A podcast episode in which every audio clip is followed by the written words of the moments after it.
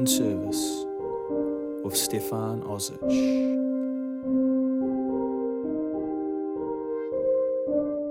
Hello, everybody. Welcome back to another episode of the Living in Service podcast. It is a honor and pleasure to be bringing to you another amazing, fascinating, engaging, and very, very enlightening conversation. This episode was featuring a very, very adventurous that's probably the best word I could give him. Adventurous man. Uh, he literally is probably one of the most intentional humans I've ever met. Uh, but before we get into it, I'd just like to give a quick little shout out to the sponsor, So Well, which is my coaching services. If you're wondering what So Well is, basically a holistic coaching provider where I aim to work with athletes in particular or people that wanting to refine and hone in on certain areas in their life, but specifically athletic endeavors, uh, any running races, trail races, marathons, 10Ks, 5Ks, 2Ks, if you're that way inclined. Um, basically, for any athlete that's wanting to get that next step and take their whole approach and how they're approaching their sports and athletes in a more grounded and holistic way. Uh, we can discuss further, and if you wish to explore further, uh, you can check this out via the website link, which will be in the show notes. Uh, but to the show, um, I'd like to basically set the stage on this guy, uh, Akshay Nanavati. He is about to set out on literally one of the most isolating and inhospitable tasks in human history. And I'm not being hyperbolic here. Uh, this man is setting out to perform the first unsupported crossing of Antarctica from coast to coast in one push, with no dogs, no crew, alone. It's looking like it's going to take him around the 110, 111 days. Not so sure how exact that timeline is, but upon listening to the conversation, you will find out that Akshay has got it pretty down packed to a T to the most granular and minute detail. Uh, we really get to have the chance to explore the whole impetus for sitting out on such a task and what brought it um, himself to come to this position to even want to set out on such an adventure. We get to explore the ideas of fear embracing suffering, his experiences in the military, his experiences ultra running and raising money, um, his perception on pain and discomfort, and we delve deeper into his philosophies and what he dubs the worthy struggle. Uh, this conversation was, yeah, it's it was a doozy, and I was just so thrilled to be able to have the opportunity to explore and discuss and talk with Akshay and I'm sure he will be, um, yeah, well deep into his training as he touched on in the conversation and will be definitely tuning back in once the task is complete. Um, but yeah, anyway, thank you so much for your time and hope you enjoy. Now to the show. Speak soon. It's all all coming together now. Awesome, awesome, awesome to finally meet you, Akshay. Likewise, man. Looking forward to the conversation. Yeah. Firstly, just how, how are you going anyway in preparation for everything? All good, man. Just all good, man. Just back from kind of setting up my systems and my operations to kind of get into the flow. I'll be doing full time training for the next four months till the crossing. Mm. So uh, it's just going to be a full, yeah, full time gig, morning till night, uh, mind, body, spirit training. So I'm just getting the systems in order to kind of follow the plan. Mm. Uh, so picking up my groceries. I just got in from India like a day and a half ago. So getting that up, and tomorrow I start. Wow, wow. Yes, so sir. you've been you've been back home for how long since your last expedition?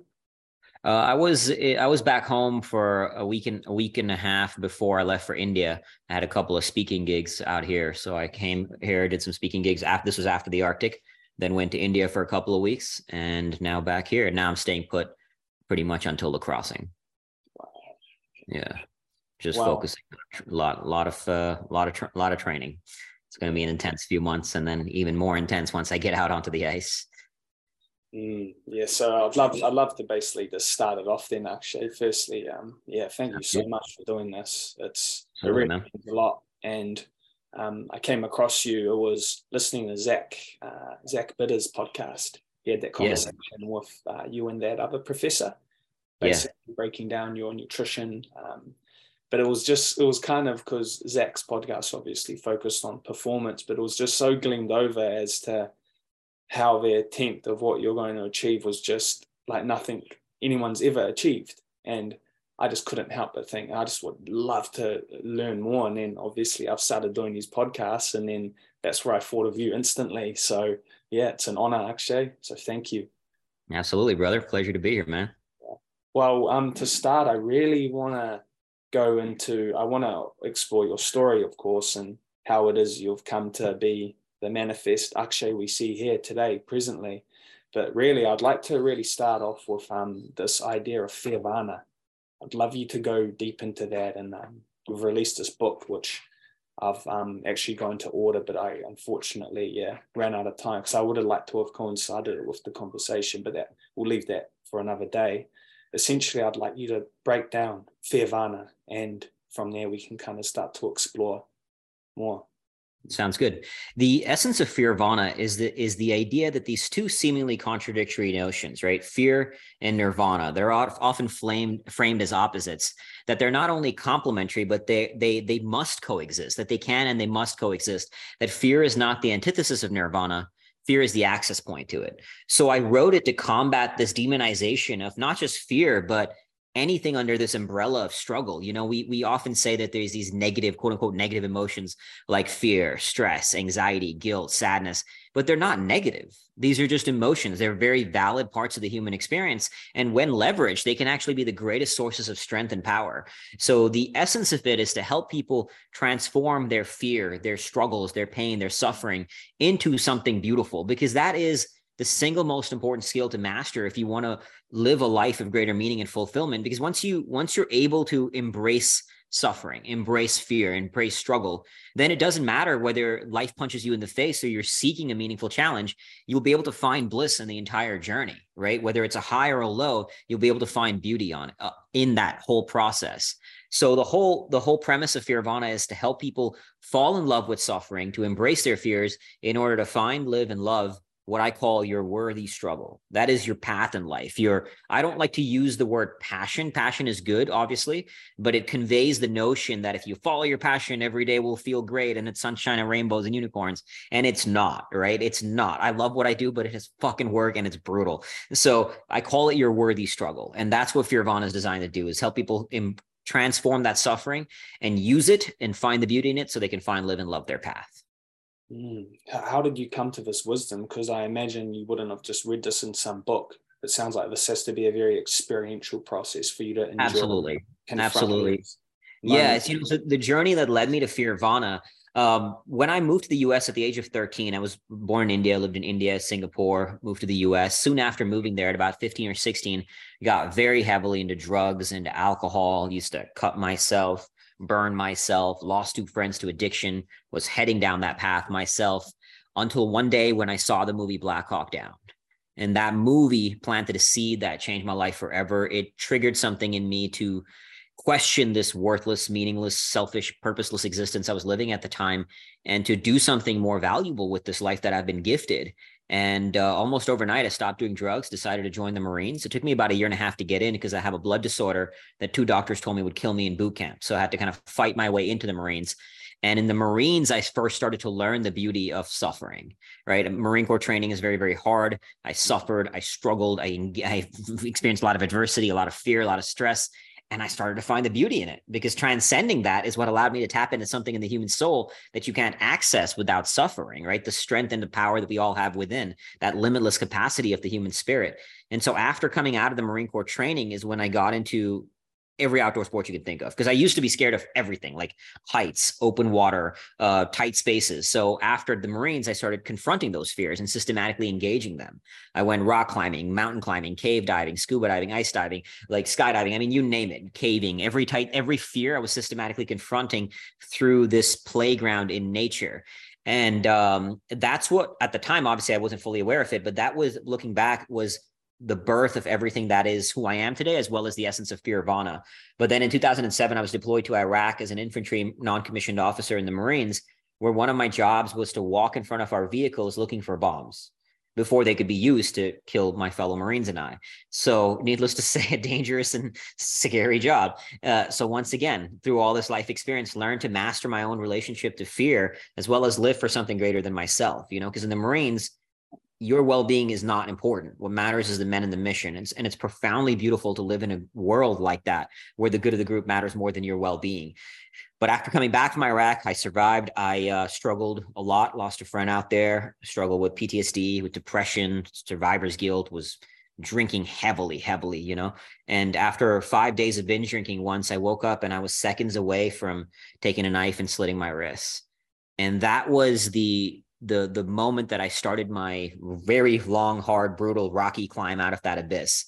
And it was climbing out of that abyss, going into a lot of research into neuroscience, psychology, spirituality, doing that inner work to find and face and engage my own demons and ultimately to rise above them is what led me to Fearvana and to realization that even for me, for example, you know, I was diagnosed with post traumatic stress disorder, but I realized that post traumatic stress does not mean post traumatic stress disorder just adding that word disorder completely changes the relationship to it. You know, for example, I struggled with loud noises when I came back from war, and everybody said that you know I was that's a symptom of post traumatic stress disorder, but it's not a disorder. That's a very normal human response to seven months in a place where loud noises meant death. So inevitably, I was more hyper vigilant. You know, I struggled with survivor's guilt because I lost a friend in the war, and everybody, therapists, friends, family, don't feel guilty, right? It's not your fault, and I get it. I mean, it's not my fault. Bullets fly where they fly in war, can't control it. But the fact of the matter is, the guilt was not the problem. You know, we frame guilt as another quote unquote negative emotion, mm. but guilt was just an expression of love. It was an expression of love for my brother. And so instead of demonizing the guilt, I realized that this is not a problem. It's not a disorder. It's what I do with the guilt that matters. It's my relationship to it. So, for example, what I did for a long time is I put a picture of my friend that I lost in the war, and it said, This should have been you. Earn this life. My guilt became my ally. So I realized that post traumatic stress is not a problem. It's what we do with it. Fear is not the problem. It's what we do with it. And that's what led to Fear Fearvana and ultimately now to my own expression of it as an adventurer playing on the most hostile, unforgiving, and savage environments on the planet, like the Arctic, where I just was at, and the Antarctic, and many other places like that.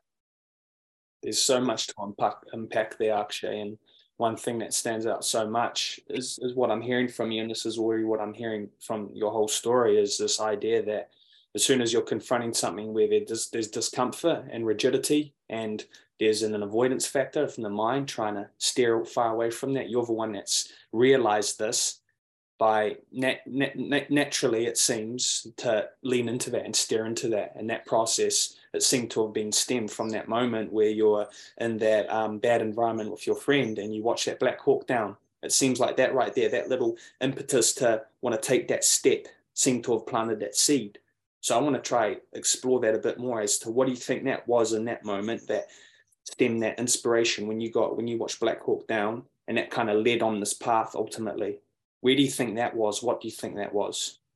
You know, for me, the trigger in that movie, because before this, I hadn't really know suffering. My parents weren't wealth, extremely wealthy at the time. They were middle class. Uh, lived a great life. I had great parents, wasn't like a traumatic childhood or anything that drove me into drugs. I couldn't have asked for a better life, you know. Everywhere we moved, they, they worked on putting me in the best schools and moved around a lot. That was the only mild challenge, but not a real suffering, right? So what triggered what that change for me was in that scene. And have you seen Black Hawk Down? Yes, but long time ago. Long time ago. Yeah, it's an older movie now. So, but there's a scene where these two Delta snipers, Gary Gordon, Randy Shughart they're in a chopper, you know, way up in the sky, and they see that the second Black Hawk had crashed. And they volunteer to go on the ground, just two people, knowing that hundreds of armed enemy personnel are heading their way, knowing that they have no idea when reinforcements would arrive because the other guys were going through their own battle, couldn't get to them. And they volunteered to go set up a defensive perimeter for that Black Hawk and Michael Durant, who was in the chopper, in the crash chopper. They both died. protecting him. And Michael Durant is still alive today because of what they did. And they received the Medal of Honor, which is the highest award for valor in the US military, posthumously, of course, for what they did. But that level of courage, that level of self sacrifice, of compassion, I mean, it's awe inspiring, you know? And war is this experience that reveals the very extremes of the human condition. It shows you its absolute worst of humanity and the horrific shit we do to each other. But it also shows you people like Gary Gordon, Randy Shughart, and many, many, many others who sacrifice their very lives for another. And there was something that drew me into to tapping into that extremes of the human condition, especially that that self-sacrifice to experience that, to see that. And to also stop living a worthless life that I was living at the time, you know? So that was the, the, the impetus to get to, to go join the Marines was first just to, to, to, cause once I watched the movie, I read the book and read every book I could find on military and combat. And ultimately the essence of it was like Shakespeare said, you know, um, no, there is no greater love than he who sheds his blood for me. Right. So to experience that and to live for something greater than myself. Separate from all the politics of the war, a lot of bullshit, shouldn't have gone in Iraq. God knows I know all that stuff. But on the ground, we were doing something good. We were serving for each other. We wanted to help uh, the people out there who have gone through hell. And it was the draw initially was just to, for that, to live for something bigger and to live in a group, in a world where the, the, your men and your mission are more important than you. And of course, there's times where you fucking hate it because you're tired and you don't want to go on a mission. But overall, it's a profoundly powerful and beautiful experience. And that was the draw. And then that led me to also finding the beauty in suffering and struggle and the hardship of military training. And then looking for other ways to play on that edge as well, and to continue keep exploring through those through those means. But that initial draw was just in pure awe of men like Gary Gordon, Randy Shughart, and so many others who put everything on the line for something and someone else. Mm, wow, it's amazing actually. So so I imagine I'm just I'm projecting here somewhat, but the path there you would have had that moment of awakening, you could say, but the path there would have been so rocky and there would have been so much resistance for your internal kind of situations, your internal conditions, having to confront that. So how did that look? The journey to kind of get from realizing in that moment, watching Black Hawk Down to then decide to join the military, to then progressively go into a willingness yeah. to go outside and confront these fears and do things that were going deep in your core that you were like, nah, I don't like that. How did that process look for you in that transition?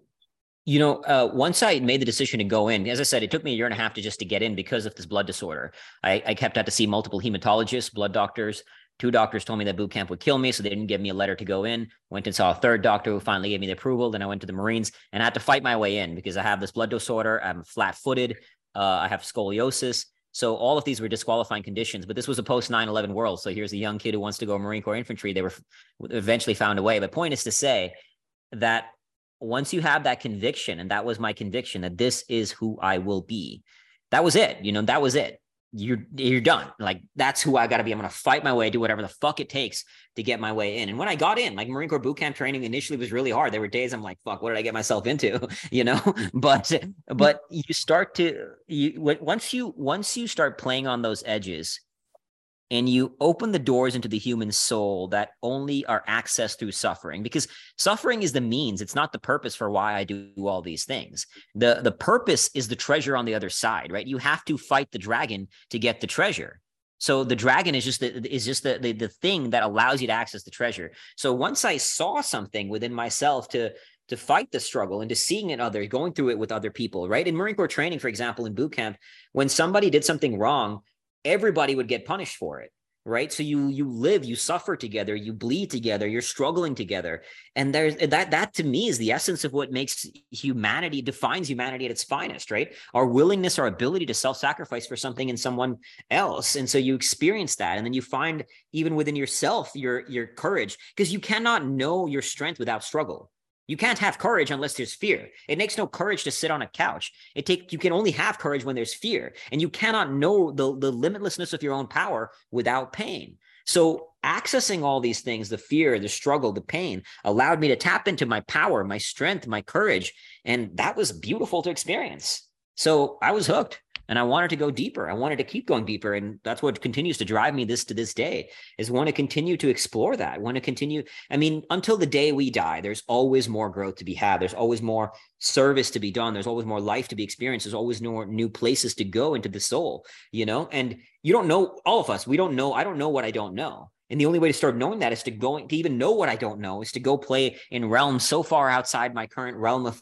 reality of the understanding of reality. So that drive to explore, which I think is so innate in who we are. I mean, young kids, you're always they're curious and they're always exploring the world around them, right? And that gets stifled when at a young age when don't do that, don't do that, and don't do that. You know, kids and adults are like, and not intentionally often, it's just the nature of the world, but stifling. And I think when you unleash that spirit to explore, which I think is so inherent to the human condition, and it's not even just exploring without it's ultimately exploring within right? Like all my journeys without all my journeys in the arctic are ultimately why i love nature so much is because nature is a true mirror to the to the soul. Like when nature acts out of hostility it's not acting out of malice. There's no intent to it right? There's not an intention. It just is.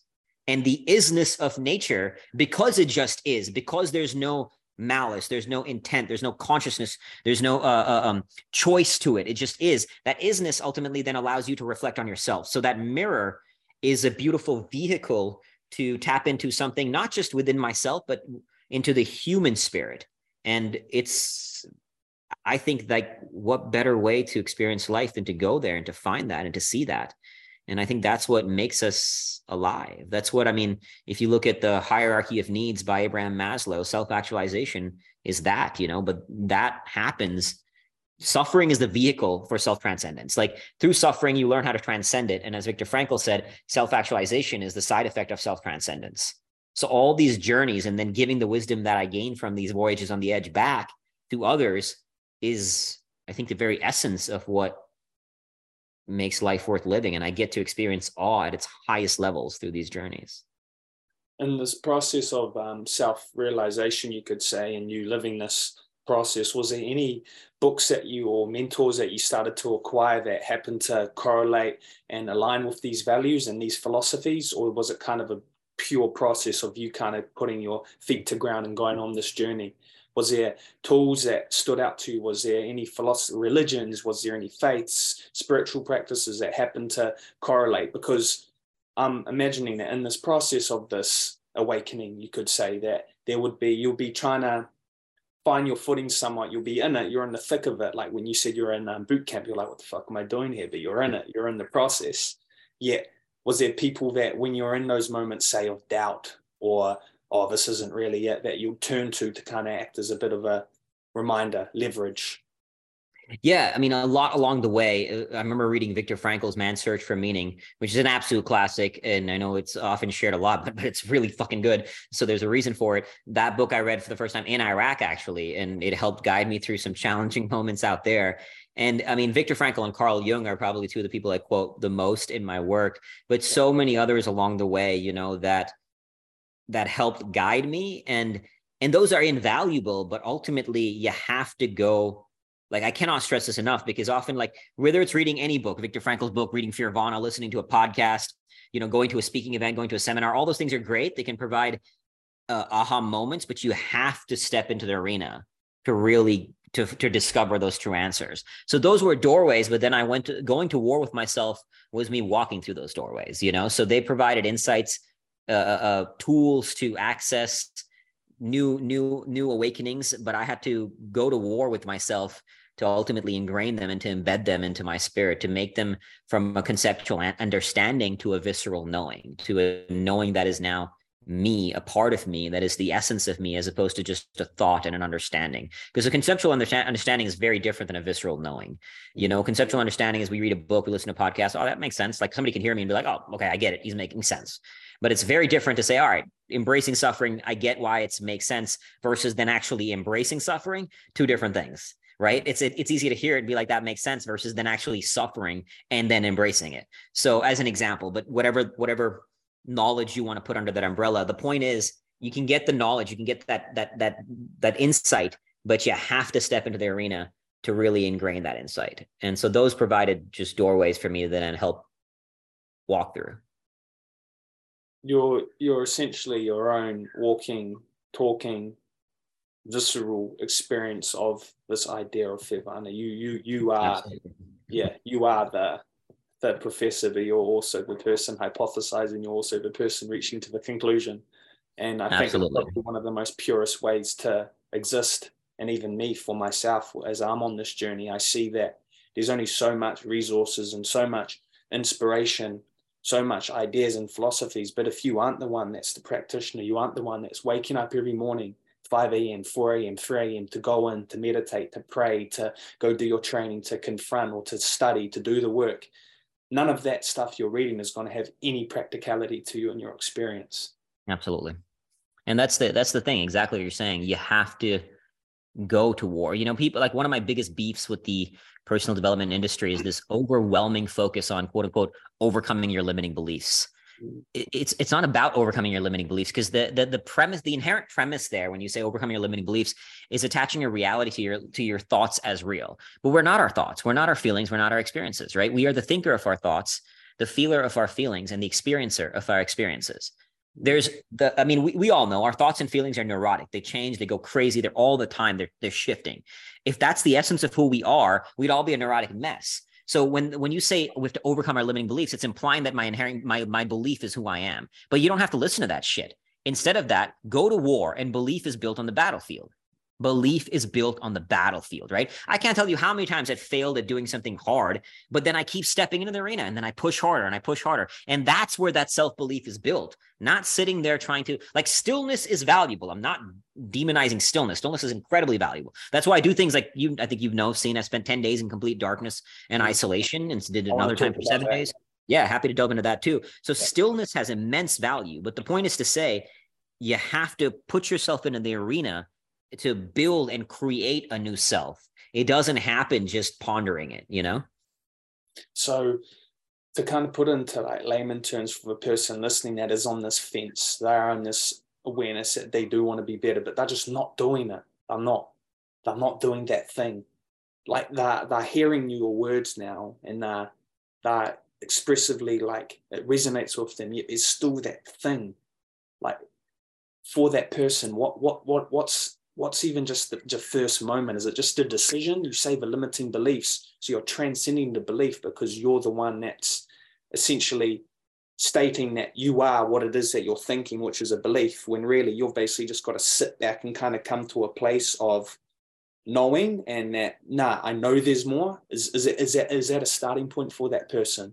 Where, where the starting point is take some action. Like Go sit in a cold tub for 30 fucking seconds. Do something. Like the problem is this inherent, like there's a, you know, there, you probably heard the term the seminar junkie, going to seminar after seminar after seminar, or doing like, and I'm not demonizing seminars or the ayahuasca journeys, but I know people who just go to ayahuasca journeys after ayahuasca journey after ayahuasca journey.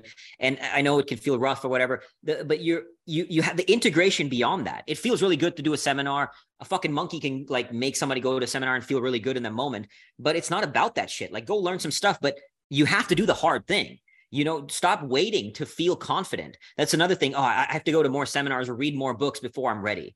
You're never going to be ready quote unquote. The confidence is the result of action not the fuel for action.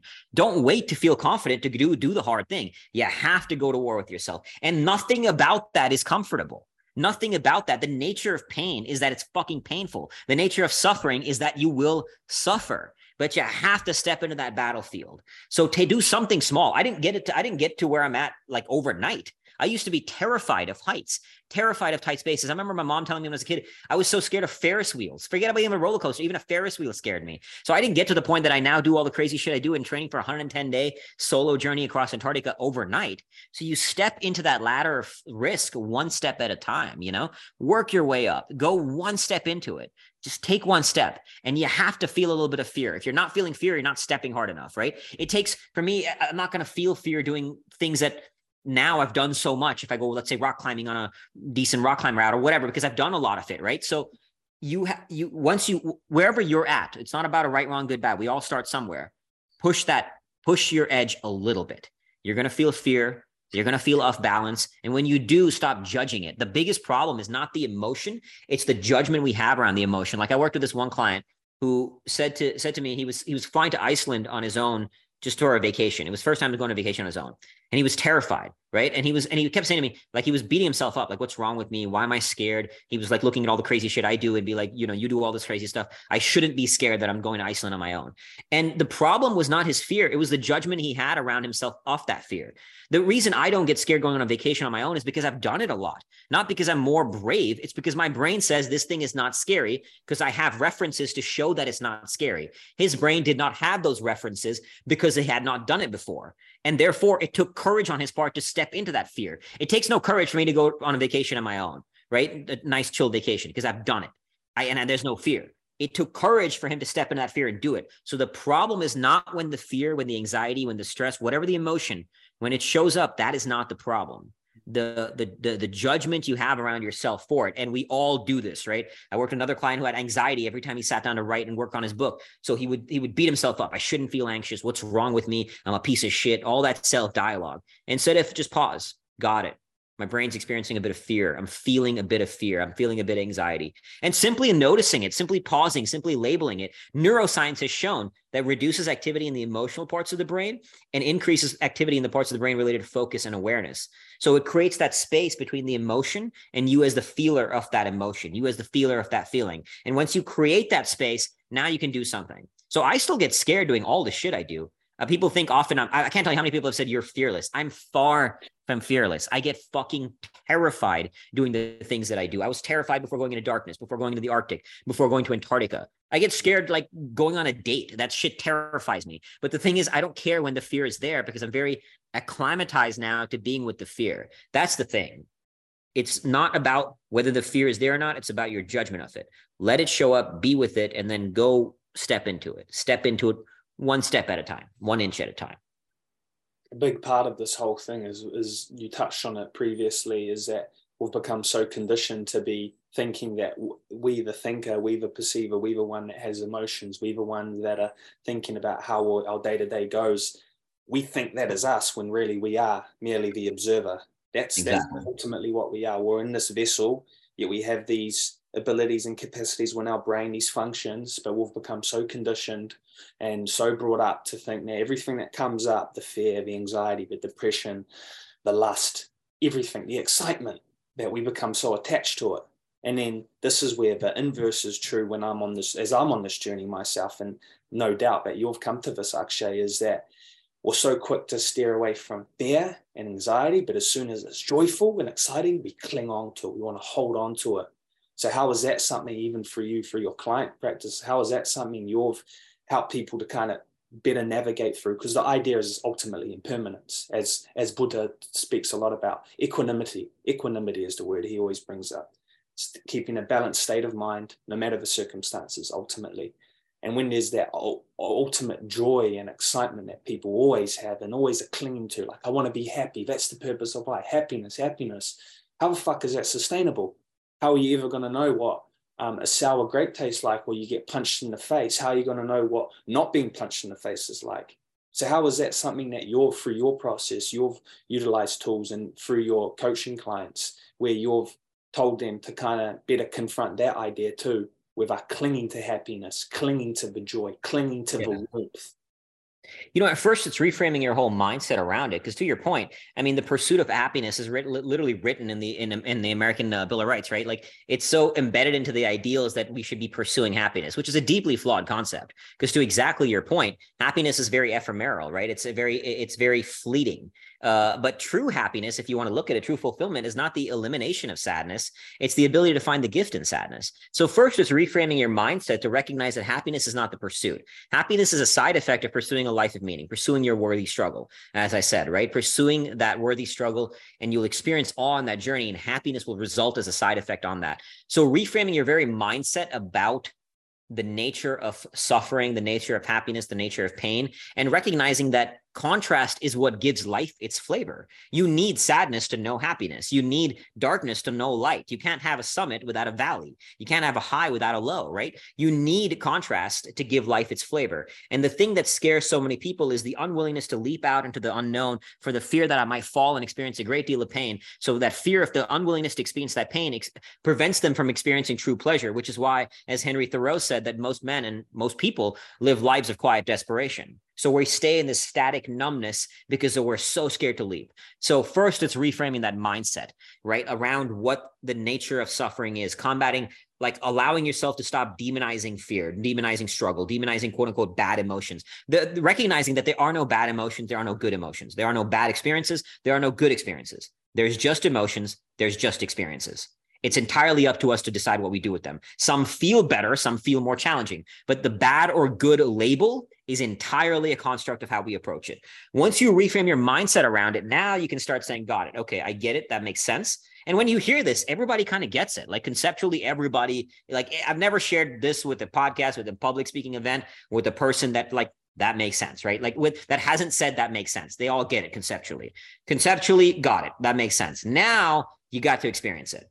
You know, as I said, I didn't know real suffering when I went to boot camp as a kid. When I went to boot camp, I experienced it and I found the beauty in transcending it.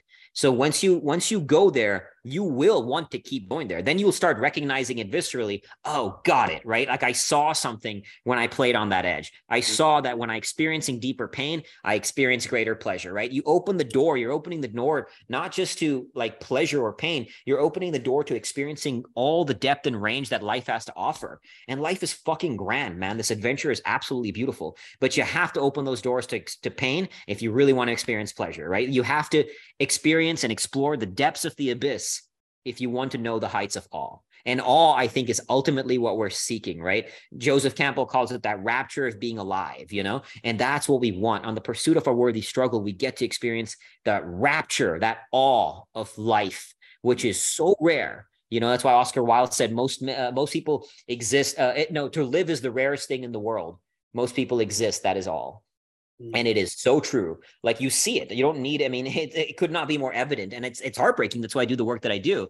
But if you want to really live, you got to open that door into some and when you do, like you're opening doors and like you'll find darkness and both light, but you got to play on both those edges. So I think shifting your mindset and then viscerally experiencing it will inevitably will will concretize it into the soul as something real and then you will recognize it for the truth that it is and you'll want to keep going there you spoke you spoke about um, Carl Jung briefly and about your your your kind of interchanging between the polarities between darkness and lightness, where they both coexist. And this is something that Carl Jung touches on immensely. And I'd love for the um, people listening who probably aren't too aware of Carl Jung, but his idea of um, incorporating the shadow and how much this is what is necessity for full embodiment. As you said, that that quote where people are merely existing, whereas to live is that incorporation of both the darkness and the light. So if you Absolutely. could kind of touch on that, because you've spoken about this, and I'd want to now then go into the darkness retreat after this, but if you could sort of expound upon that point where Carl Jung has spoken sure. so deeply about that incorporation of the shadow and that we are so, we've got such aversion from the shadow and our capacities of darkness and evil and sinister to acts, yet we withhold, we integrate, but we withhold. We don't act upon it, but if you could kind of explain that concept. Absolutely. Yeah. You know, Carl Jung put it beautifully when he said, one does not become enlightened by imagining figures of light, but by making the darkness conscious. And, you know, we've all gone through pain in life. We're all going to experience trauma. If you haven't yet, you will at some point. We'll lose people we love. We go through hell. We go through pain. We go through that darkness. We go through life's adversities. And then we do everything we can to run away from it because it fucking sucks. You know, so we want to avoid that pain. But once you sit in it, once you be with it, now you can engage that darkness and it no it no longer becomes something that controls you without your power. It's a tool you can access and play with to, you know, like like Carl Jung said, the shadow work. Like for example, uh, a few years ago, I did this run across Liberia. It was about a marathon a day for one week across the country to help raise funds to build a school.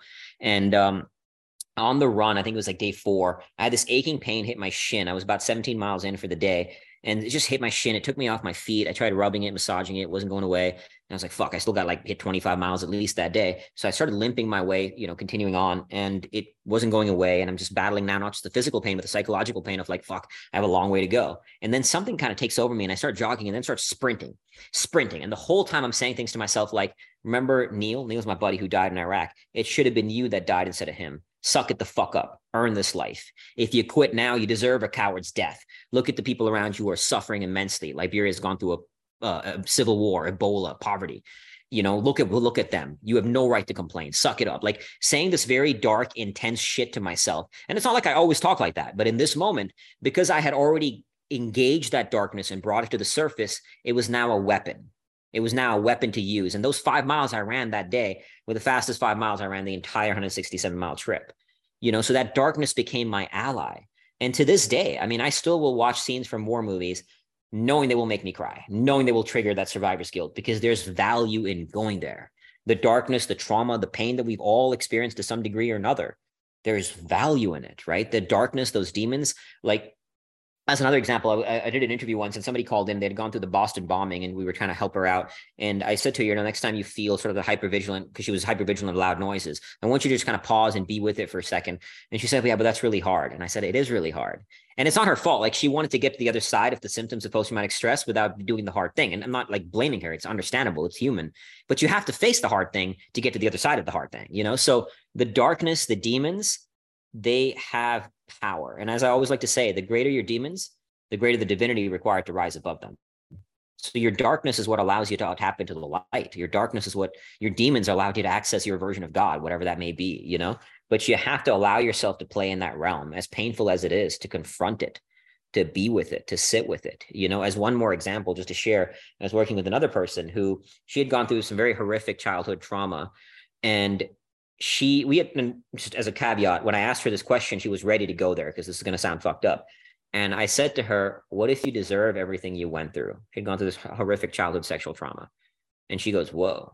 Now, why would you possibly say deserve it? Everybody told her you don't deserve that shit. You're a child. You know, don't deserve the horrific sexual shit that happened to you. But the thing is, and I knew this was true. That's why I went to ask the question. And I said, Did some part of you feel like you deserve it? She said, Yes. Did some part of you feel guilty for it? She said, Yes. I said, Good. Explore those parts. Write down what does that mean about God? What does that mean about humanity? What does that mean about you? What does that mean about the world? Explore that shit. Go into the darkness. Find play in that arena for a bit. That night, she sent me a message saying, literally, fuck you, Akshay. And the next day, she had, for the first time in like 20 ever, she had shared with her husband what exactly went down. You know, so you have to go into the darkness to find the other side of it. And it's fucking hard. It's extremely hard. But as Carl Jung said, one does not become enlightened by imagining figures of light, but by making the darkness conscious. Be with it. Confront it. Stare into it. Don't be afraid of it. Or it's okay to be afraid of it. It's okay to be afraid of it. Yeah. And yeah. I was about to say, or if the fear comes up, be okay with that. Exactly. Anxiety comes exactly. up, be okay with that. And it is fucking scary. I get scared to this day, dude. Like I was scared going into the darkness retreat. And some sometimes even even though I face it a lot, there's times where it's still really fucking scary. And it's still really hard, you know? Uh, so it's okay to be scared of it. It's okay to be it is challenging. Nothing about it is inherently easy. Yeah, we're so fucking sold, aren't we, Akshay, this idea. It's it's the idea of um, I think Jordan Peterson mentioned it in a real kind of nonchalant way and it was hilarious. But the idea of happiness you on the sunset drinking a pina colada watching the sun sunset. Yeah. and it's like yeah and after about half an hour you're going to be drunk. Exactly. you're going to need to go toilet. Then what you're going to need to go feed your cat. You're going to need to yeah. go pay your bills. What next? Yeah this just this, this fictitious idea where essentially it's like it's okay to be scared it's okay to have fear it's okay to have anxiety it's okay to feel depressed it's okay to feel insecure. Lean into it lean into it it's okay learn more play with it play in that realm. Ultimately that's what i'm hearing sit with that play with that realm. Seek support seek counsel if you may need but ultimately it's you it's you with you. Absolutely. I mean yeah definitely we'll be willing to seek support and get the right support because a lot of people like even when I went to therapists and stuff, and these were good people, they genuinely wanted to help. I commend them. But as I realized over time through my own work that their, their methodologies were deeply flawed. You know, uh, many, many people, I mean, I've had literally a therapist say there's something wrong with the way I think now. And uh, I obviously, obviously disagree, but, but like it's many, you have to be careful where you seek the counsel and the wisdom uh, and the advice because it's one thing to read a book on navigating hard times of life. It's another thing to go through it and come out on the other side. So, uh, you know, so just be careful where you get that counsel. Uh, but yeah, be be willing to go there. When you do, you will find the treasures that come from battling the dragons.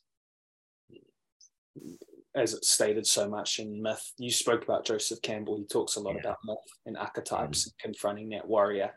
Essentially, yeah. um, is it, uh, it, go to the cave you fear the most? That's where yeah. you hold the most treasure. Yeah. And the cave you fear to seek holds the treasure. Yeah, holds the treasure you most desire. Something like that. Yeah. And in, and in Carl Jung's quote, um, uh, he whose roots um, he whose he whose tree reaches to heavens roots must go to hell yeah that yeah. right there is just is pronounces so deeply as to what it is that you're stating now in this process and i think when people are listening to this that they're understanding and getting it maybe they're not getting it but ultimately it's really about staring into that fear like even if it could be something as little as going to talk to that girl that you've seen on the seen in, you've seen her in the public on, on the bus every day for the last year and you're like oh i'd love to nah like literally just doing that thing, doing that yeah. one thing, kind of going back. You said have a cold shower, have a fucking half an hour, 30 second um, ice bath, just that one thing that yeah. where fear is manifest. So that this is what I'm getting from you Akshay. Is this fear? So for the people listening that are wanting to kind of really start to go down this path, it's about doing that thing where you have resistance, where there's an aversion to that task. Absolutely. Absolutely. Yeah, great. Find it, seek it, find a, and it could be there's multiple, there's a million different ways to explore that edge, but find an edge, you know, and go play on that. Mm, mm, yeah. I love it. I love it. So on that edge, I want to talk about these darkness retreats, Akshay. So could you firstly just kind of lay the land? What, what is a darkness retreat? Sure. So a darkness retreat is where you're sitting in complete darkness, where you literally cannot see your hand in front of you, darkness. So it's blacked out for 24 hours a day in isolation for i mean i did it the first time for seven days and the second time for 10 days so the the way that worked like in the one i just did there i chose to do a juice fast. You can choose to do food food but for the first eight days i did just two juices a day and the last two days i did a pure fast because I wanted to add hunger to the experience as well, uh, of course. Uh, but so twice a day they would bring a juice in this kind of double door system, and they open the outdoor, put the juice, close it, and then you open it and grab your juice, so it stays dark. And what happens when you're in that level of darkness for an extended period of time? They they say your brain releases DMT, so your experience, which is one of the primary ingredients in ayahuasca, so you hallucinate essentially, and you start seeing lights in the darkness that are as real as these lights in front of me right now and what those lights will reveal to you. We all, again, have our own paradigm of God, the universe, whatever you want to call it. Some people say, okay, if you don't believe in God, your subconscious is speaking to you. Whatever your whatever your your paradigm and your belief system. To me, it's God speaking me to those through those lights, and the lights will reveal shapes that um, are often messages that you need to hear. And so, the meditations that I've experienced in the darkness are some of the most intense beautiful meditations I've ever experienced. I mean, one of them, like the last one I did in the 10 day darkness, it was uh, to me a conversation with God that left me bawling in tears. It was incredible. So, so why, why, what, what compelled you to do these darkness retreats? The first time I went in for the seven day one, I had gone through a very, very challenging divorce and, uh, when I went through it, I broke my sobriety. And when I do anything, I do it pretty hard. So uh, when I broke, I broke very hard. And I'm talking like drinking a bottle of vodka a day. And I didn't like that version of me. So I wanted to go deeper and find some answers. And I had done a lot of the hard physical shit, but this time I wanted to experience stillness. You know, who we've been quoting, quoting a lot. Carl Jung also says, I love Carl Jung clearly. He says, people will do anything, no matter how absurd, to avoid facing their own soul. Mm-hmm. And I would argue like it's one of the greatest fears, human fears, is stillness. It's not a, if you ask most people, what are you scared of? Nobody, I, it'd be very rare for somebody to say stillness. But in my experience of the human condition, it is a fear, and it's hard to deny. Just look at we do everything to distract ourselves from ourselves, right? And so I wanted to experience stillness. So the first time what drew me in was to kind of heal from some of that stuff. The second time it was more not from a place of healing the past, but more an eye to the future because I'm training to be completely alone in Antarctica in this October, where I'll be spending 110 days completely isolated in one of the most hostile environments of the planet, dragging a 400 pound sled for 1700 miles. So, as training for solitude, I went back into the darkness to spend 10 days alone and to master, to continue the journey of mastering my relationship to myself and to my own mind body and spirit. So that's what drew me in both the times. And and the the value of that stillness you know when you're sitting that still with yourself you're going to open doors within yourself that have never been opened before and what comes out of those doors will be both dark and light. It's going to be intensely your, you know, your greatest demons and your greatest divinity will come out of those doors. And you don't know what's going to come. You cannot know what's going to come because most of us are never, I mean, no matter how self-aware you are, you don't really entirely know, right? What's going to, what's happening. And you have to face that. But that's the value. That's why I go to see what will happen. Because once again, another beautiful Carl Jung quote, until you make the unconscious conscious, it will direct your life and you will call it fate.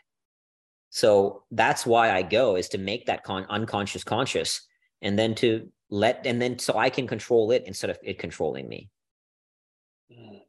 How what was the day to day like for you Akshay in that process of the first darkness retreat and the second one? They obviously would have been complete different experiences. You couldn't you couldn't compare them.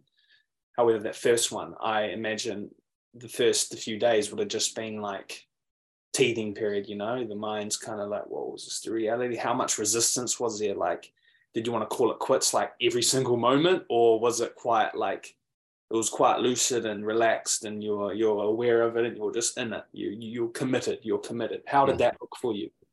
You know, the first day and a half or so was just like sleeping. Most of us are in some degree of sleep debt. So, in complete darkness with nothing to do, you're catching up on all that sleep, which was kind of cool. Like, I remember waking up and being like, sweet, I don't have shit to do. There's no to do list. I'm just going to go back to sleep. And eventually, you know, when you've caught up entirely, now you're like, I don't have shit to do. So, I got, what do I do now? Uh, but there was never a moment that I wanted to quit. That wasn't even an option. Uh, uh, at this point, I'd already done a lot of hard shit, even before the first time I went in for the seven days. So, that wasn't an option. It was more, I mean, there were definitely moments where I was sitting there like just bored and like, fuck, I still got four days left in here or something, you know, or still three days left in here. So that you encounter, but it's essentially other than when you're sleeping, you're meditating. And I was journaling in the dark as well. So I had like a ruler and I would write. And the stuff that came through in the journals were profoundly beautiful. And like, I remember reading my own journal later and being like, holy shit, like would move me to tears.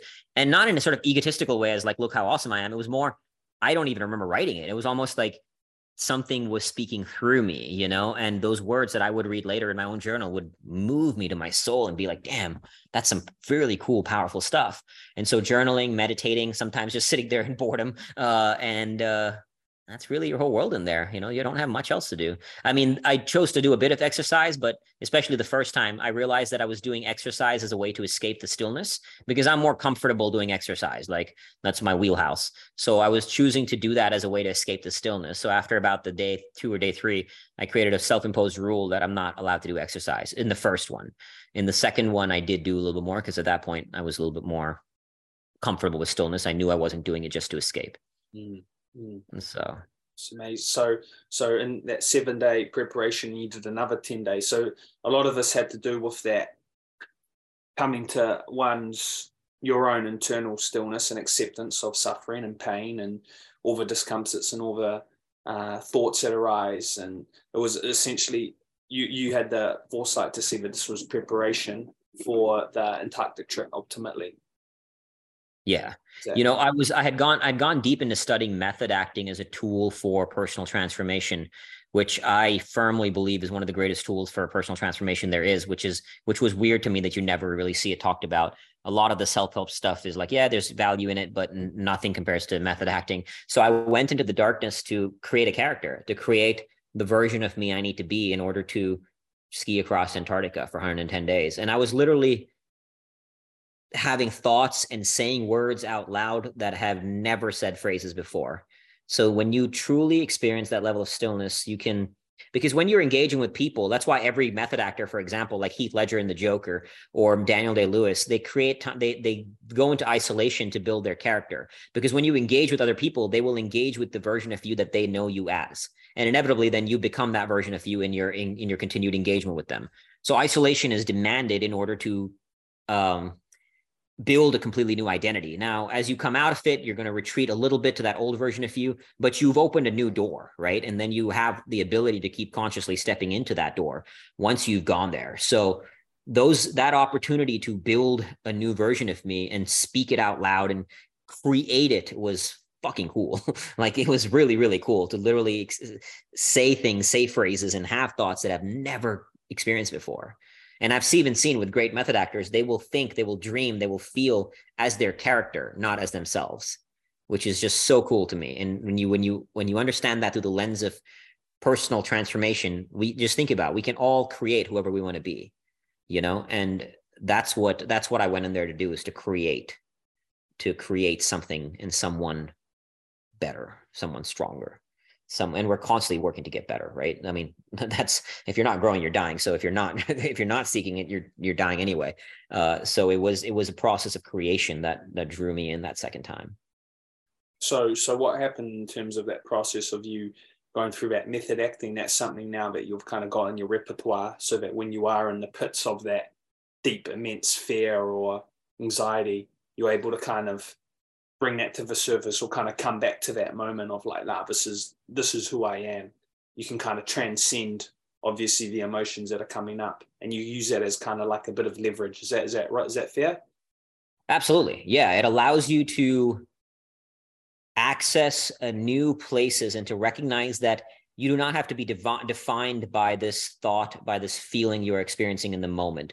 Like when i'm out there in the arctic or out on these expeditions especially like when i'm completely alone out there i was just alone in the arctic for 19 days uh 20 20 days um it there's some really really hard moments you know? And i'm not saying i'm perfect at it. There's some moments where even in, i get caught up in the in the thought and feeling as real but I'm really good at uh, not getting caught up for too long, at least if, if and when I do get caught up. And that's what the journey is, is that when, so you are doing the hard thing, whatever your version of the hard thing is, you know, either whether life punches you in the face or whether you're seeking the hard thing. And ideally both will, ha- I mean, not to say ideally life will punch you in the face that's going to happen inevitably but ideally you're also seeking the hard thing and so both these things you're going to experience in life right the ones you the suffering you don't choose and the suffering you do choose but when you have that ability to transcend to create who you want to be the suffering becomes part of the adventure of that creation. You need suffering to know strength, right? As, as, as we've been fundamentally saying. But that creation of a character, like I don't like the idea you often say, find yourself. It's not about finding yourself. There is no inherent self to find. It's about creating yourself. And the whole value in method acting in the process, and great method actors talk about this, is they realize how malleable the construct of our identity is how how fragile it is and how easily it can be released. You know, Daniel Day Lewis is the greatest method actor of all time. One director said of him that I've never seen anybody come as close to complete obliteration of the self as Daniel Day Lewis. So imagine that. Like he completely could obliterate the identity of Daniel Day Lewis to become the character. And that's why if you study him, I mean, God, that man is a master at his craft. And not just the craft of acting, but the craft of releasing one identity to become another so fully and that's what that's what it is. Then you then you then when a thought and feeling occurs that is not serving the person you want to be you can transcend it. That's what it's about. It's that okay this is not who i want to be. This is this this this is not the character i need to be to achieve x goal. So i will transcend it right? I can transcend it and i have the ability to because i've trained in that arena. That's what the process of creation keeps training you to do. Mm. so backtracking a bit here, actually, just so we can kind of get a timeline, because I think it adds to just you. Uh, you come to the um, darkness retreat, you join the war, um, sorry, in the military, yep, and you got out of the military, you experienced PTSD, you experienced nearly taking your own life, you got through, you went through those trenches. What was that space between from there to this darkness retreat? And then I want to then go on to the expeditions what was that process like? You mentioned ultra running. Could you talk a bit about that that story? Because yeah. I myself am an ultra runner, and I'm like, I love, I love this, I love it, I love it. I love it. Yeah. It was that. after, I mean, after joining the Marines, I got into some of this stuff, but after going through that PTSD and suicidal phase and coming out of that is what really got me into all this stuff big time. I can't remember the exact year. I mean, I, I came out of Iraq in 2008. Uh, I think it was around 2014, 15 that I was at like rock bottom, maybe around there and then slowly climbing my way out. I can't remember exactly. I'm blurred. Past does past doesn't exist anymore, right? It doesn't matter anymore. So I don't. I'm not very good at remembering the dates. But um, I think four or five years ago, Fearvana came out. That took a long time to even write that. But uh, it was in all of that process that I like. The Darkness Retreat was after my healing, after the PTSD and all that stuff, not before joining the Marines. Um, and then I got into big time and ultra running as one of my avenues to explore the limitlessness of the human spirit. I've run many ultras. I've done a 24 hour run, done a 50K, 50 miler, 80 miler, 72 miler. When the pandemic first hit in 2020, I did 50 miles around a cul-de-sac. So literally like a thousand loops around this little cul-de-sac because a lot of people were like, oh, gyms are closed, parks are closed. I can't go exercise. And I'm like, that's not true. There's always a way. So just to inspire people, I ran literally around the cul-de-sac around my house for for like a thousand plus loops uh, for 50 miles all night. You know, so I've done a bunch of ultras, more than I can count. And uh, and then that more and more got me into polar travel as my core focus. Because out of all the things I've done, from mountain climbing to ultra running to being the Marines, nothing offers up the sheer amount of mental, physical, and spiritual suffering than polar exploration. It is by far, like as one polar explorer puts it, uh, from the golden age of exploration in the 1900s, he says, polar exploration is at once the cleanest and most isolated way of having a bad time, which has been devised. And so, and I couldn't agree with more with him more.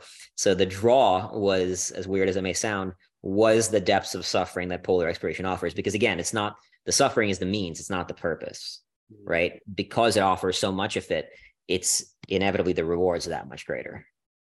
Mm. So you're u- utilizing these as tools, as you said, mm-hmm. are essentially kind of vehicles to get you closer to that self awareness, self transcendence. Mm-hmm.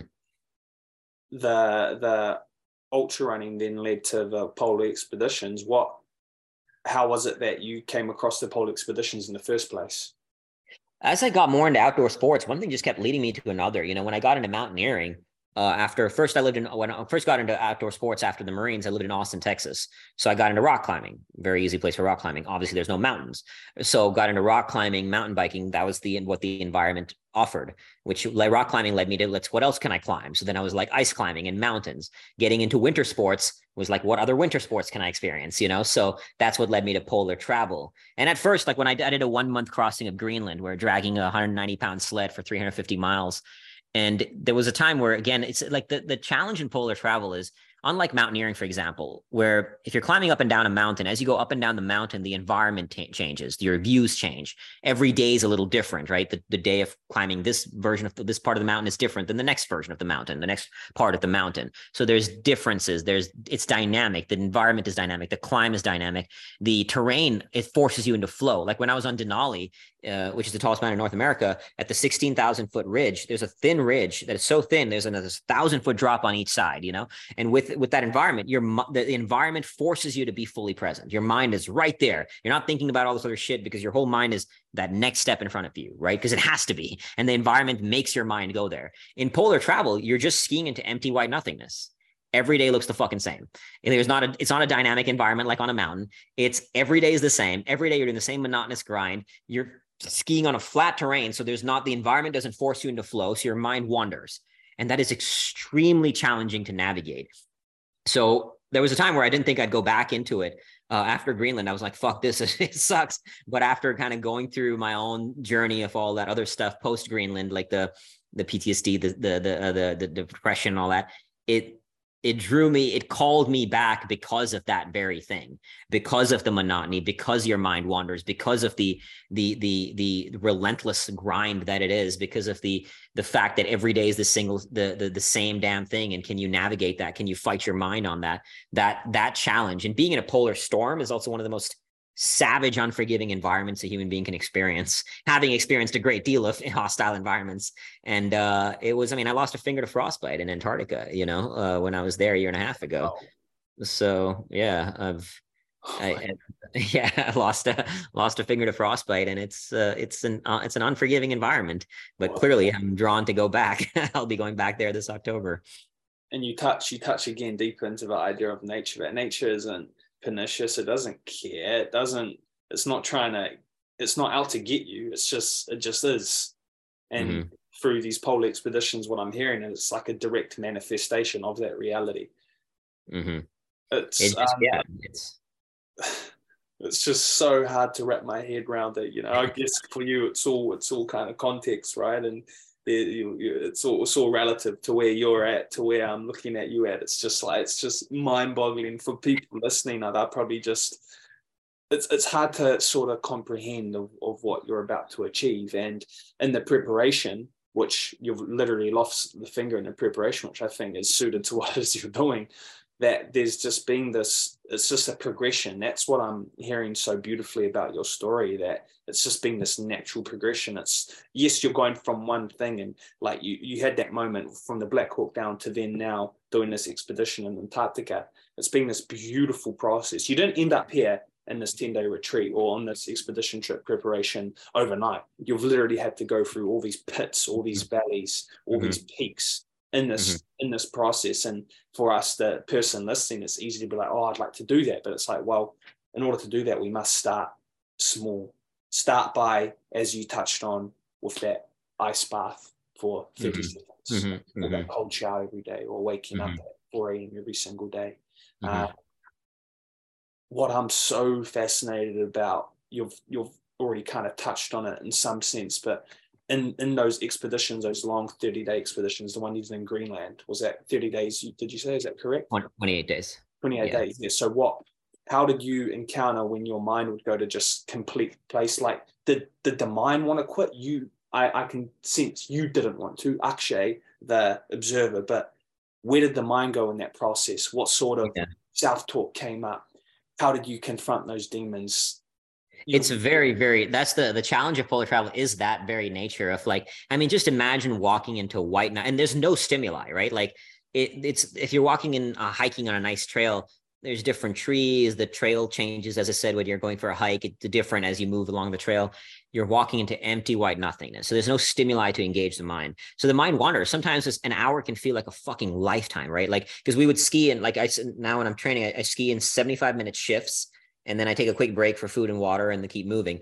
But there's some times where that 75 minutes can feel like an eternity and your mind is like fuck when is this going to end? And you're like oh this sucks.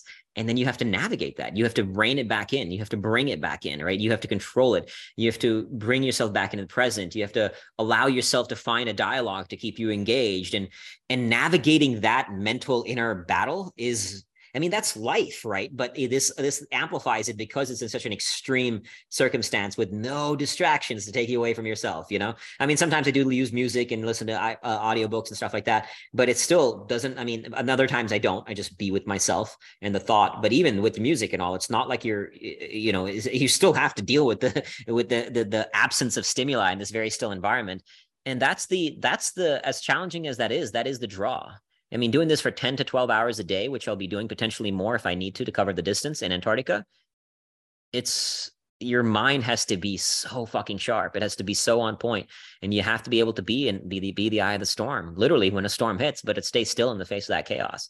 And that journey of finding that within myself and it's not easy. There's moments like the low like when you're in on these expeditions the highs are experienced are some of the highest highs i've ever experienced but the lows are some of the lowest lows and the lows are fucking painfully low you know? And you but that's life. Like it becomes a microcosm for the entire human experience in this one condensed period of time and you get to live multiple lifetimes in that you know? Because you're going through such lows such highs you're in this place of this mirror to the soul which is nature and the absence of stimuli in that pure silence you really start to hear only in silence can you really start to hear because now there's no distractions. There's not even just distractions of other people. There's no technology like there's nothing. There's just there's no stimuli. And that's when you start to hear. You start to hear yourself. You start to hear universe. You start to hear god whatever again you want to call it. And that's that's the beauty. That's the thing. But again you have to go through the hardship to earn your right to that. You know that's the that's the vehicle. That's the that's the means to get there so far from easy. And and there's days where I fucking hate it, where I'm like, this really, really sucks. But nothing, everything worthwhile I've done in my life, from building a business to writing a book to doing all this crazy shit I do, I've had at least one moment where I'm like, to being in the Marines, where this, like, I'm like, this really, really sucks. Uh, and uh, that's why after every expedition, I mean, I've had ultra runs where I'll come back in horrific pain or on the run. I'm like, why am I doing this? You probably experienced as an ultra runner. As soon as the run is over, I'm immediately planning the next one. You know what I mean? So the nature of the beast. this is bizarre. It's a bizarre. It really is. It? it? really is. it so when it when it comes to the nutrition standpoint, because I want to get to that the, the granular specificity with the Antarctic trip, because you went into it with such depth, and the conversation with Zach, I I want to tap deep into that. But in terms of nutrition specificity leading up to it, is that going to be very much what you're going to be preparing for Antarctica, or are you kind of are you in the kind of the testing phase where you're just trying out different protocols, different methods? Like, what's the eating rate? How often do you have electrolytes? What's the water like? All these factors. How have you sort of kind of come to a point where you're like, yeah, um, it's sound?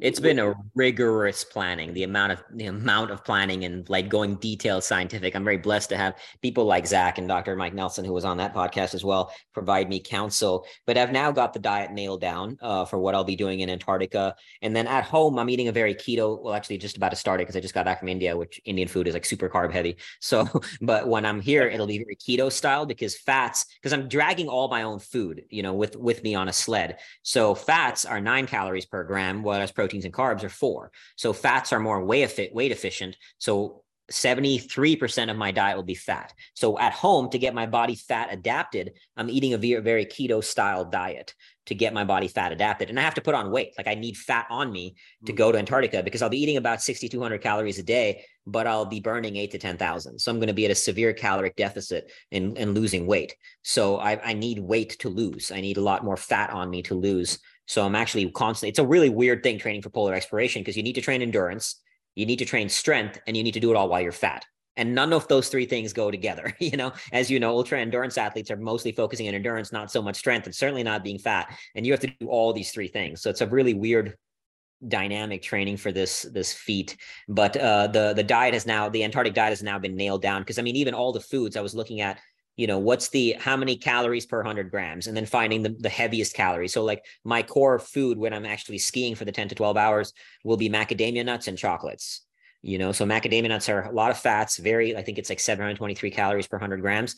And then chocolates are also like 600 plus to also offer a little bit of like you part of it you got to take into factor is the uh, morale element, you know, of the food as well, you know, and then also like I have a friend who's a supplement formula designer who created a custom supplement for me that gives me all my micronutrients and more. Like he's a master at his craft, so he created a beast of a supplement for me that um, that I'll be taking in Antarctica as well. So I have a series of these different things and and even finding the most weight efficient food. Because another thing you don't think about when you're at home is, you know, let's say cheese, for example. I'm just throwing out a random number, but let's say there's 20 grams worth of proteins, carbs, and fats in order for, for that one serving, which has 20 grams of macronutrients, it might actually be 30 grams of in that serving because there's a lot of water weight. Now that's highly weight inefficient. So I any any food that didn't have a weight efficiency ratio of at least 90% or higher, I was eliminating. So usually on smaller polar trips, I've taken things like cheese and salami, which is great, but that shit is horribly weight inefficient. So I was getting ruthlessly scientific and because I wanted to be weight conscious and find the way to get as many calories as possible in the lightest weight possible while factoring in also getting the right amount of macronutrients. So I'm taking 300 uh, carbs, 300 grams of carbs, 150 grams protein, and I think 550 grams fat. So while hitting all my numbers, how do I get as weight efficient as possible and get the calories? Is that per no? Hour? That's per day. Per day. Per, sorry, per day. Yeah, yeah. Per yeah, day. Yeah, yeah, yeah. Per day. Yeah. Okay, so, so, what does that look like? What are those foods specifically? And that. So that? in morning and evening will be a freeze dried breakfast and a freeze dried dinner with butter powder in it uh 40 i think it's 40 40 i can't remember it's written on my excel spreadsheet. 40 grams will be literally just drinking straight oil because oil is the most weight efficient thing there is. It's literally just pure calories. Mm. um but obviously you can't just drink entirely oil. Your digestive tract will be completely fucked. Uh, so i think it's about 40 grams of oil per day. What and oil? then, yeah just avocado oil. Avocado oil Yeah. So even right now in, in the real real world, in the normal world, I just drink straight fucking oil just to get my body used to that that doing that. It's quite it's not not entirely pleasant, but necessary. and so breakfast and dinner is the freeze dried butter powder, oil, macadamia nuts, and chocolates is on the go. Then I have my custom supplement that my buddies made for me, and then um, jalapeno chips is kind of a big morale element. When I first stop at the end of the day and set up my tent Uh, I'll be eating jalapeno chips. Is the saltiness of that is fucking heavenly. I cannot express in words how good it is to have jalapeno chips after a long ass day of skiing. wow, so that's that's then just cycling that day after day. Indeed, that's the plan. So, so there's the weight factor. So it's it's you're going to have so you're how how much weight are you starting off with to begin? I'm estimating like 400 pounds. 400 pounds, and obviously that'll that'll kind of sliver down as you. The, yeah, the heaviest thing on the sled is the food. The second heaviest is the fuel, because you have fuel to to for a stove in order to boil snow. You're boiling snow for water, and that's water not just to drink, but to pour water in your freeze dried foods as well. So every day at the end of the day in the tent, you'll be I'll be boiling snow uh, with the stove. So having fuel for that stove, I carry about 200 milliliters per day of fuel Um, and that is how I boil snow for water. So how do you? I want to. I'm curious when it comes to going to the toilet. Like that must be a painful process to go to the toilet. So going and taking a shit in a polar storm is fucking miserable. I'm all about the suffering, but that was not suffering I enjoyed. It goddamn sucked. There's no two ways about it. It really fucking sucked. But thankfully, learning from wiser explorers than myself, a friend that I actually just met in the Arctic, she came up with an idea. She came up with, she told me that what she did when on her, one of her journeys is she cut a hole in the floor of the tent and then and like had one side sewn in and the other side velcroed so you could lift the floor of the tent as a kind of flap okay. and then so that way i can poop from like because obviously when you lift the floor now there's snow under it so you yeah. dig a little hole in the snow and then that floor that way you don't have to leave the tent and uh and doing that is like i mean i'm, I'm actually going to be shipping my tent out to i think oregon for a company who can do that because that needs to be done correctly. And I got the Velcro flaps and all that. So that's what I'll be doing moving forward. Mm-hmm. Uh, I hadn't done that before because that idea never occurred to me, but uh, a new friend of mine shared that with me. And I'm like, that's brilliant because going out, because that way you're staying in your tent. Because yeah. if you have yeah. to get outside and when it, when the wind is, I mean, you're talking hurricane force winds and you have to go out in that, it fucking sucks. it really sucks. so, so what's the process for you when it comes to each day? So you wake up in the morning, you have your breakfast, you break down the tent, you walk throughout the day and in the evening. So what's that timeline in terms of from the moment you're done off the day, you set up your tent, you prepare your water, you prepare your food, you prepare to go go to sleep. What's that it time takes, It takes about two and a half to three hours from stopping skiing to being able to get to bed. And that's like if you're very efficient because you can't avoid like boiling snow takes as long as it takes you can't really do much to speed that up. There's little things you can do, like create a heat shield and all, but there's not a whole lot you can do to speed that up. So just that time of setting up the tent, boiling the snow, you know, putting all your stuff ready, but mostly it's boiling snow that takes the, the most time in the evening ritual. And obviously the more efficient you are, because I want to be, I, I want to be as quick as possible so I can get to bed and get the recovery I need to go, go hard again the next day. And then usually in the morning, again, being very efficient is one hour but it also depends if because if you get buried by not buried but if you're like get hit with a storm the next day your tent could be like half under snow and then now you have to dig all that shit out that takes time which inevitably that will happen on certain days you have to dig out your sled dig out your tent and then that will take time. So anywhere from one hour to two hours in the morning before from wake up to start skiing. Um and then anywhere from two and a half to three and a half hours. So usually you're looking at let's say about if you can if you can minimize like make 10 time four hours which is being very very very efficient. This is anything but skiing or sleeping. If you can if you can like make that four hours which is my goal that'll be ideal. But that's again that's being like that all won't always happen if you have to spend half an hour digging your tent out in the morning that's the nature of the beast you know so so it's looking like you're going to be getting about seven hours sleep i want to try to get eight hours initially hours. i'll try to get eight hours of sleep 12 hours of skiing four hours of tent time yeah. is the ideal but if I can cover that distance in less, sweet. If it takes me more, then I might have to, especially yeah. towards the later parts of the journey. So that remains to be seen. What what, mm. what, oh, yeah. the gods will throw at me. it's amazing. So in terms of um your contingencies, how do you kind of factor that into the food and the weight, the fuel, etc. What what's your what's kind of been your your buffer? What's been your window?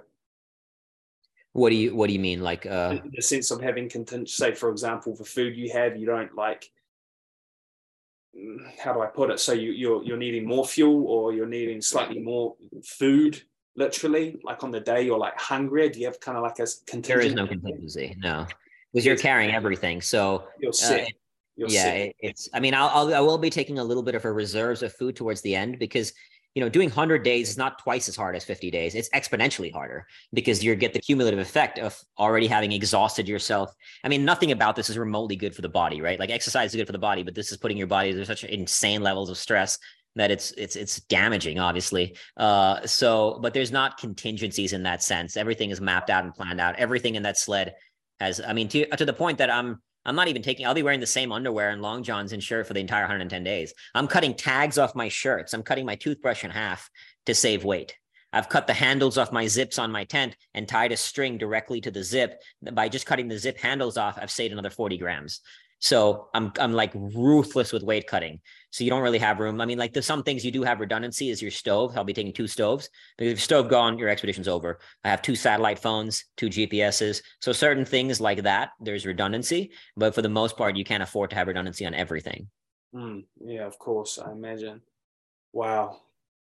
Yeah, it's just it's just it's so perplexing and uh ad- admi- admirable. I find it just Thank so you so so now between now and then what's your training looking like and like what's your daily routine looking like because obviously now these are like the peak kind of the ample last what four months till till this yeah. expedition so yeah. how are you sort of kind of maximizing this time what does your day-to-day look like in training and preparation nutrition and sleep recovery etc yeah so I just got back from India, so only just starting it, which by tomorrow it'll start. I'm kind of like I have to go pick up food and stuff now, get into get back into my systems.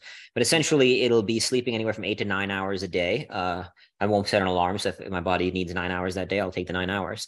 Because uh, I want to go into Antarctica as like in 100% condition not under recovered right so um sleep once i wake up i'll be doing an hour of meditation then going out for tire dragging uh, for about 90 minutes of tire dragging. And then I'll come back, obviously eat some food and all that. And then I'll be doing um, strength work in the middle of the day, including core work with some push-ups because I want really strong triceps as well for this, the, the sled. So strength work in the middle of the day, doing more breath work as well. And then in the evening, another tire dragging session, and then more meditation before I go to bed, another 30 minutes of uh, hour of meditation. Because that's again, you're skiing into empty white nothingness. So I want to train the stillness of mind, which is why I'll be meditating for about an hour and a half to two hours every day. And then dragging tires and strength training and uh, breath work. Is there anything else in the ritual? The ritual's written down. So, uh, and then obviously eating. I mean, I'll be full time training. I'm not doing anything else but training the mind body. Oh, and then the other element that I'll be doing every day as well is going through the technical skills. So I'll be literally, I'm waiting for my sleds to get here. Once they get here, I'll be like running through as if I'm getting out of the tent in Antarctica and putting all my stuff into the sled, like literally going through the technical skills as well to make them so ingrained into my soul that as soon as I step foot in Antarctica, I'm hitting the ground running and it's part of me. So I'll be going through the technical skills as well as the physical and mental side of training.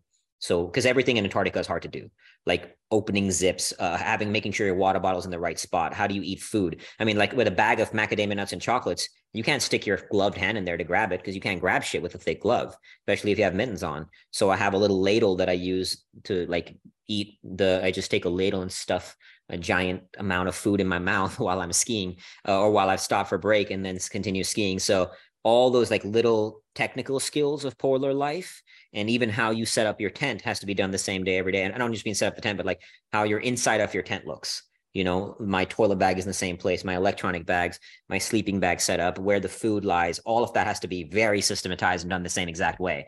So you know where everything is you know and so you're moving as efficiently and smoothly as possible. You're not wasting time like oh shit where's my where's my uh, GPS today that I forget, I don't know where I put it, you know, that everything is going to be done the exact same way. So I actually sleep in a high altitude tent that simulates uh, high altitude conditions.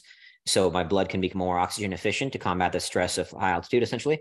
And, um, uh, inside that high altitude tent, I'll be, I'm again, just starting this now that I just got back from India. I'll be replicating what my actual tent will look like in Antarctica. Wow. That's all thorough and regimented. So in, in, in the training specifically, like will it be, uh, I'm presuming there'll be periodization, periodization where you'll be reaching like a peak. Is there kind of like certain numbers specifically from the strength perspective? Any any any data sets in that sense, or is it merely just kind of like constant maintenance load? You're kind of in that constant maintenance load. Same for the sled dragging. Is is that going to peak?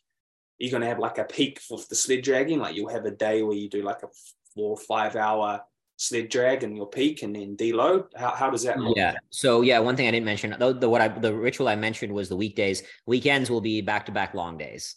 So it'll either be like a long tire session or and or a long hike. So I might do a long hike one day and a long tire session, uh, anywhere from four to six hours of endurance work on weekends. And as far as strength training, I'm using this device called a NeuFit a lot. It's a NeuFit Neubie. It is a game changing device. Uh, I don't even I can't I, I, wouldn't be able to describe the science of it. If you just Google it's N E U F I T. It's uh I'm using that for strength training. It is like it's it, it destroys you, but it is far more I mean, what you can do with that, you cannot do in the gym. Uh, it's a game changing device uh, that one of my much smarter friends than me in, exposed me to. And so uh, I've been using that for my strength work. And then I have a lot of my friends, I'm very blessed, are brilliant at their craft and personal training. So once a week I go tomorrow, I actually be going to see my friend and he has a kind of ritual that he's come up with me for doing like ATG split squats, uh, doing Nordic curls, things like that. Mm. So in terms of the actual setup itself, actually, so you're on skis, you got a sled. How's that set? How's the rig set up? What's what's that? Is it like a harness, like wrapped around your chest, your whole upper? It's like a kind of a full body harness that clips into the sled. Yeah, yeah, yeah. And little yeah. carabiners, I imagine, that are connected to the, and yep. you're literally pulling it with with trekking sticks, People. like yep. ice ice sticks. Yeah, on cross, on backcountry cross country skis. Yeah. Wow. So could you um, so could you then um, break down exactly what it is you're actually doing in this Antarctic journey? Because yeah, so.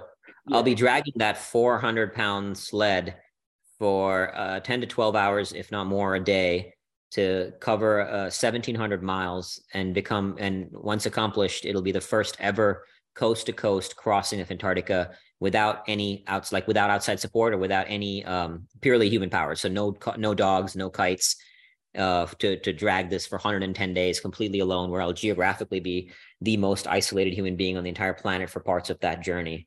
In one of the most hostile, unforgiving, and savage environments on the planet, temperatures will drop to minus 40 and below with wind chill, um, and I'll be 110 days completely alone out there, going through this journey. And once I pull it off, it'll be the first ever crossing of the continent. It'll be the longest solo journey in human history, both in terms of distance and time it's it's phenomenal, Akshay. Sure. It's so inspiring too.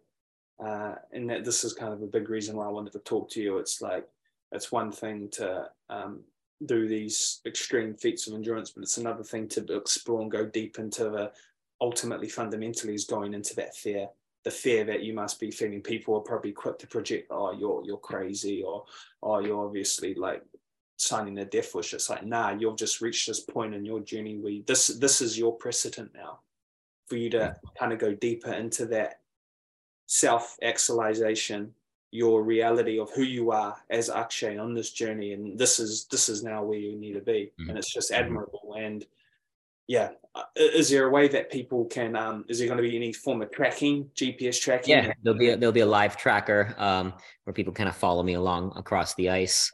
So as we get closer to October, that'll be ready. Um, and uh, yeah, people will be able to follow follow along. I'll be sending audio updates from out there every day in the tent, just like a quick audio update of how the day went, and it'll be all on this live tracker across Antarctica. Yeah, I'm going to make sure to definitely add um, links to that for people to be following through. I want to um, talk a bit about um, your book, Akshay, because you've touched upon much of what um, is in that in that book. But how how did that kind of come about in this journey for you? Because that in itself is its own deep, dark trench of writing a book. What you yeah, it's very very challenging writing a book for yeah. sure. One of the more challenging things I've done among every other one. But I mean, it was after my own healing journey of hitting that rock bottom. You know, to share the lessons I've learned along the way. Because as I said, they were again good people, but much of the methodologies I had discovered in my own healing journey that people were operating from were deeply flawed. So to share my own lessons that I'd learned, and I mean, again, I spent eh, years researching neuroscience, psychology, spirituality, doing my own inner work, and to share that with others, that's what led me to Fearvana. We donate all the profits to charity, so the book is entirely just an act of giving and service. I don't make money off it. It's just to help others, not just through the content, but through the donations of what we raise as well. Um, and uh, to help other people. Everybody's battling their own version of a polar storm.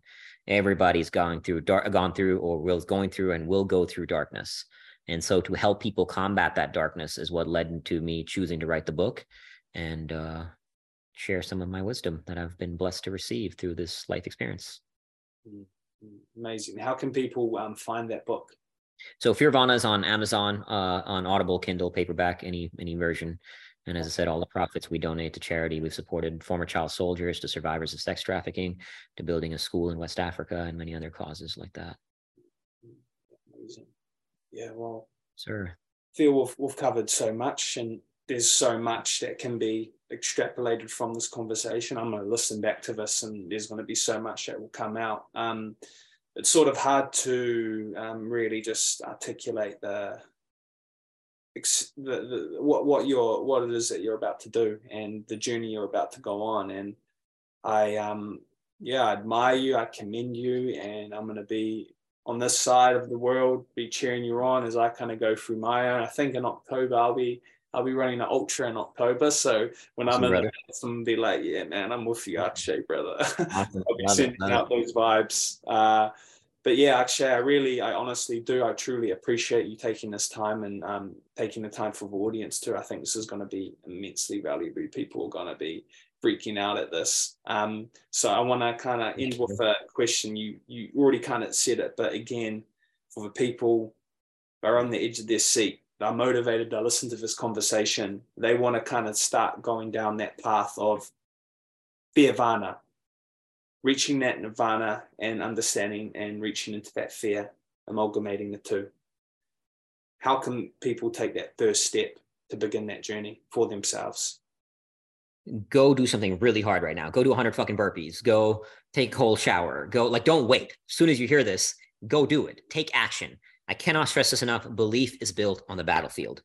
Belief is built on the battlefield. Confidence is the result of action, not the fuel for action don't wait don't wait to uh, uh, uh, you know like exercise is one of the best tools because again physic, physical challenges exercise both the mind body and spirit. So do do come up with like 100 burpees if you can't do 100 do 10 do one like wherever your edge is find that and you should it should scare you the thing you come up with right it should be like this is going to fucking suck if you're not thinking that you're not aiming high high enough right? Like for me, if I had to say I go do five burpees, I would not be scared right now because it's my within my comfort zone, right? If I said go do 100, that would really suck still. 100 burpees always sucks, uh, no matter how fit you are. So, but do something like that, like that, you know, come up with a, go, go take a cold tub, go take a cold shower, do 100 burpees, go run 10 miles. If, if 10 miles is way outside your thing, go do two miles. And if 10 miles is easy, go run 20 miles. Go do fucking something that is going to be like, fuck, this really sucks. I don't want to go do it. And go to war with yourself. And in that war with yourself, you will find a level of peace that you haven't found before. Amazing. Thank you, Akshay. Absolutely, brother. Brother. Pleasure, um, man. Anything, anything um, on my end that you'd need and support and pushing the message, I'll be doing all of it on my end. I'm going to push the book, push obviously you and what you're doing. I'll be pushing all the links when that, once that starts. Any support you need in any way, it's in my capacity, I'll be doing that. I appreciate that, that brother. Thank yeah, you. I really, I really appreciate this, and um, I appreciate your service too. And yeah, thank you for the inspiration, Akshay. I'm sure people are going to be fucking itching to go out. we're in winter now in New Zealand and this side of the world, so people awesome. have been going out, going out for a night. Go do a cold river dip in the cold. It's a beautiful yeah. thing.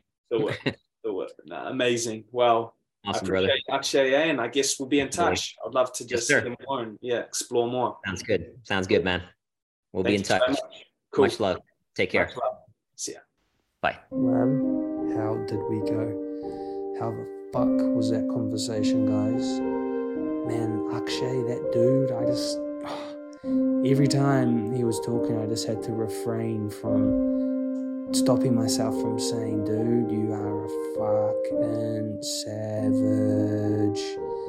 The way that he's able to so clearly and eloquently convey his reasoning. He's able to break down and explain as to where and why he's come to this place he's in now, this place in his life, how he's managed to get to the point in his timeline, and how he's stepping forward on this journey and his reasonings. They seem very grounded and stable, yet for the layperson, you would think he's signing a death wish. However, upon listening to the conversation again, you hear that Akshay is very considered. He's really breaking down and analyzing the circumstances, he's analyzing the risk. He's laid it all out, and I guess all we can do as listeners, and if you wish to support us, yeah, tune into him, find out more, explore his website, explore his page, show support. I'll add this all in the show links. But I think this man's going to do something that is historical, and I think all all we can do is support him in any way possible. And I think, yeah, us even just sharing this episode and getting the word out there because, yeah, he's literally about to do something groundbreaking. Um, I hope you really enjoyed the conversation. I did. I was just so rapt he was willing to talk with me, and I'm just so rapt to be able to share it with all of you. And if you've listened this far, I thank you and appreciate you. And I would ask for just one thing. If you wish to support the show in any way, any way, your rating and review would be the best help for me. To push this show up the rankings and get these amazing humans like Akshay the exposure they deserve. This would be very much appreciated, and it's only if you have the time, but I would honor that and I would, yeah, it would, it would help. It would just really help the conversation. Conversations that I'm going to be having coming forward, moving forward, um, as, yeah, they're going to get deeper, they're going to get better. And as you probably can hear, I'm probably getting better. Maybe not. Who knows? I don't know. I'm just doing these. I'm going to keep doing these. And the more you show up and the more support you show, it's going to make it easier for myself to keep showing up and sharing these amazing human beings. Anyway, thank you for listening this far. Appreciate you. Sending big love, and we will speak on the next one. Peace and love.